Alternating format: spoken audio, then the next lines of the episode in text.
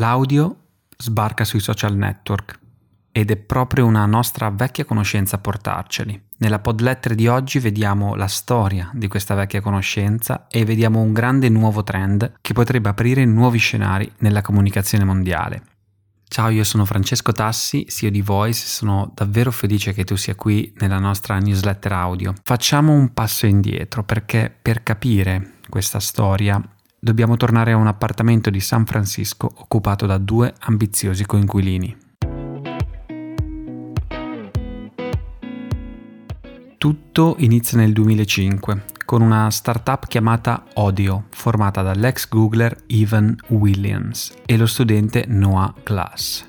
Noah aveva in sostanza un prodotto che permetteva di chiamare un numero di telefono e trasformare il messaggio in un MP3, che veniva poi ostato su internet.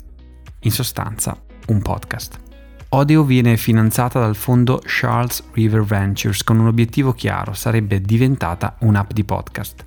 Ti ricordo che qui siamo nel 2005 ed è esattamente subito dopo della nascita del podcast come concetto, come tecnologia, grazie all'iPod un anno prima.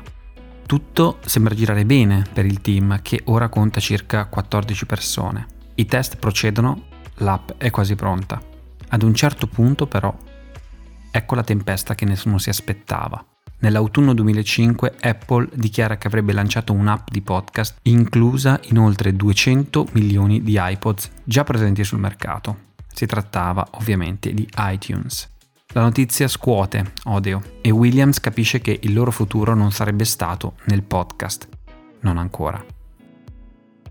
Decide quindi di esplorare nuove strade e lancia una serie di hackathon interni dove i dipendenti avrebbero speso un giorno intero a progetti personali, insomma nuove idee. Gli hackathon sono in sostanza degli eventi, tuttora anche oggi molto sfruttati, in cui di solito sviluppatori interni e esterni lavorano in modo coordinato su uno o più progetti ed è un modo per le aziende di portare innovazione e idee all'interno dell'azienda.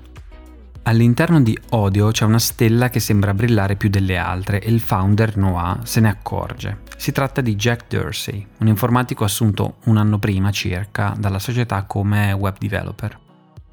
Quel giorno Noah e Jack si trovano in macchina in Mission Street, San Francisco, fuori di Luvia, ed è in quel momento, in quella macchina, con il rumore ticchettante della pioggia, che Jack Dorsey presenta a Noah la sua idea.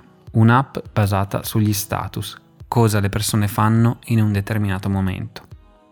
Nel febbraio 2006 lo presentano davanti al team. Il sistema permetteva di inviare un messaggio di testo a un numero e trasmetterlo poi a tutti i suoi amici. Il nome all'epoca era Twitter, o meglio Twitter, ma senza vocali.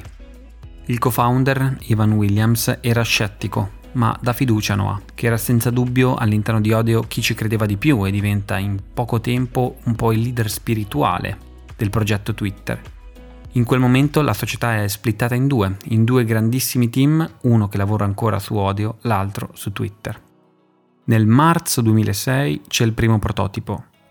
Qui fermiamoci un attimo, vorrei farti notare l'approccio statunitense a questo tipo di progetti, o meglio l'approccio della Silicon Valley, in quel movimento ardente di quel periodo, nello stesso momento, in un ristorante proprio lì a San Matteo, nasceva YouTube da tre ex dipendenti di PayPal, la quale nasceva sempre lì vicino tre anni prima. Un approccio molto pratico, quello degli States e quello della Silicon, volto a creare subito un prototipo funzionante, quello che viene chiamato un MVP, Minimum Valuable Product, cioè qualcosa che funziona, il prodotto minimo che serve a validare un'idea. Magari brutto, ma il suo scopo è determinare se l'idea è valida o meno. Twitter lo avevano fatto in meno di un mese. In agosto un terremoto scuote San Francisco e la notizia si sparge velocemente su Twitter. Fu il loro aha moment, cioè dove una startup capisce davvero qual è il vero, insindacabile valore del suo prodotto.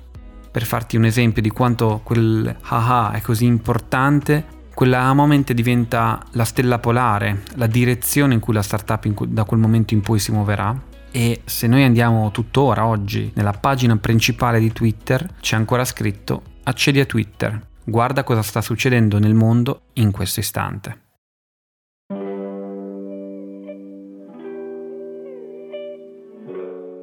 Flash forward Twitter oggi.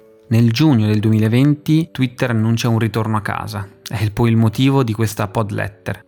Dopo essere diventato famoso come servizio di messaggi istantanei, i famosi 140 caratteri, Twitter ritorna a casa, ritorna all'audio e annuncia gli audio tweet audio che durano effettivamente 140 secondi come omaggio al primo successo, ma in realtà può anche continuare se si tiene premuto in un thread separato e le registrazioni possono essere allegate a un tweet scritto che in qualche modo dà un titolo a quello che scriviamo. L'obiettivo in questo caso, la, il valore che Twitter vuole trasmettere è condividere tutte le sfumature della voce. Arriviamo ai giorni nostri ed è di poco fa la notizia di un'acquisizione da parte di Twitter. Twitter compra Breaker. Breaker era, è un'app di podcast, una piattaforma da, in pista da oltre 4 anni che permette di cercare, gestire e scoprire nuovi podcast. E oltre a queste funzioni ci sono poi quelle di social network, quindi che permettono di seguire i propri amici, pubblicare commenti, condividere i preferiti, eccetera.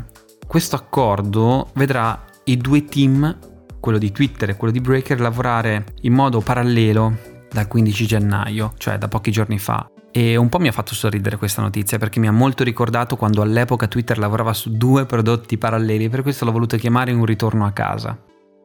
E questo ritorno all'origine è molto interessante perché fa parte di una strategia molto chiara per Twitter. Sviluppare Twitter Spaces, cioè permettere agli utenti di chattare in tempo reale usando la voce invece del testo. Questa scelta, questa strategia non stupisce, soprattutto guardando quello che sta succedendo nel mondo. Un successo incredibile infatti è quello di Clubhouse, è un social che permette appunto di creare gruppi, eh, rooms o eventi per chiacchierare in tempo reale su varie tematiche attraverso appunto solo l'utilizzo della voce. Per dare un dato, è stato lanciato a maggio 2020 ed è valutato oggi 100 milioni di dollari, a circa 600 mila utenti. Ma cosa significa portare l'audio sui social?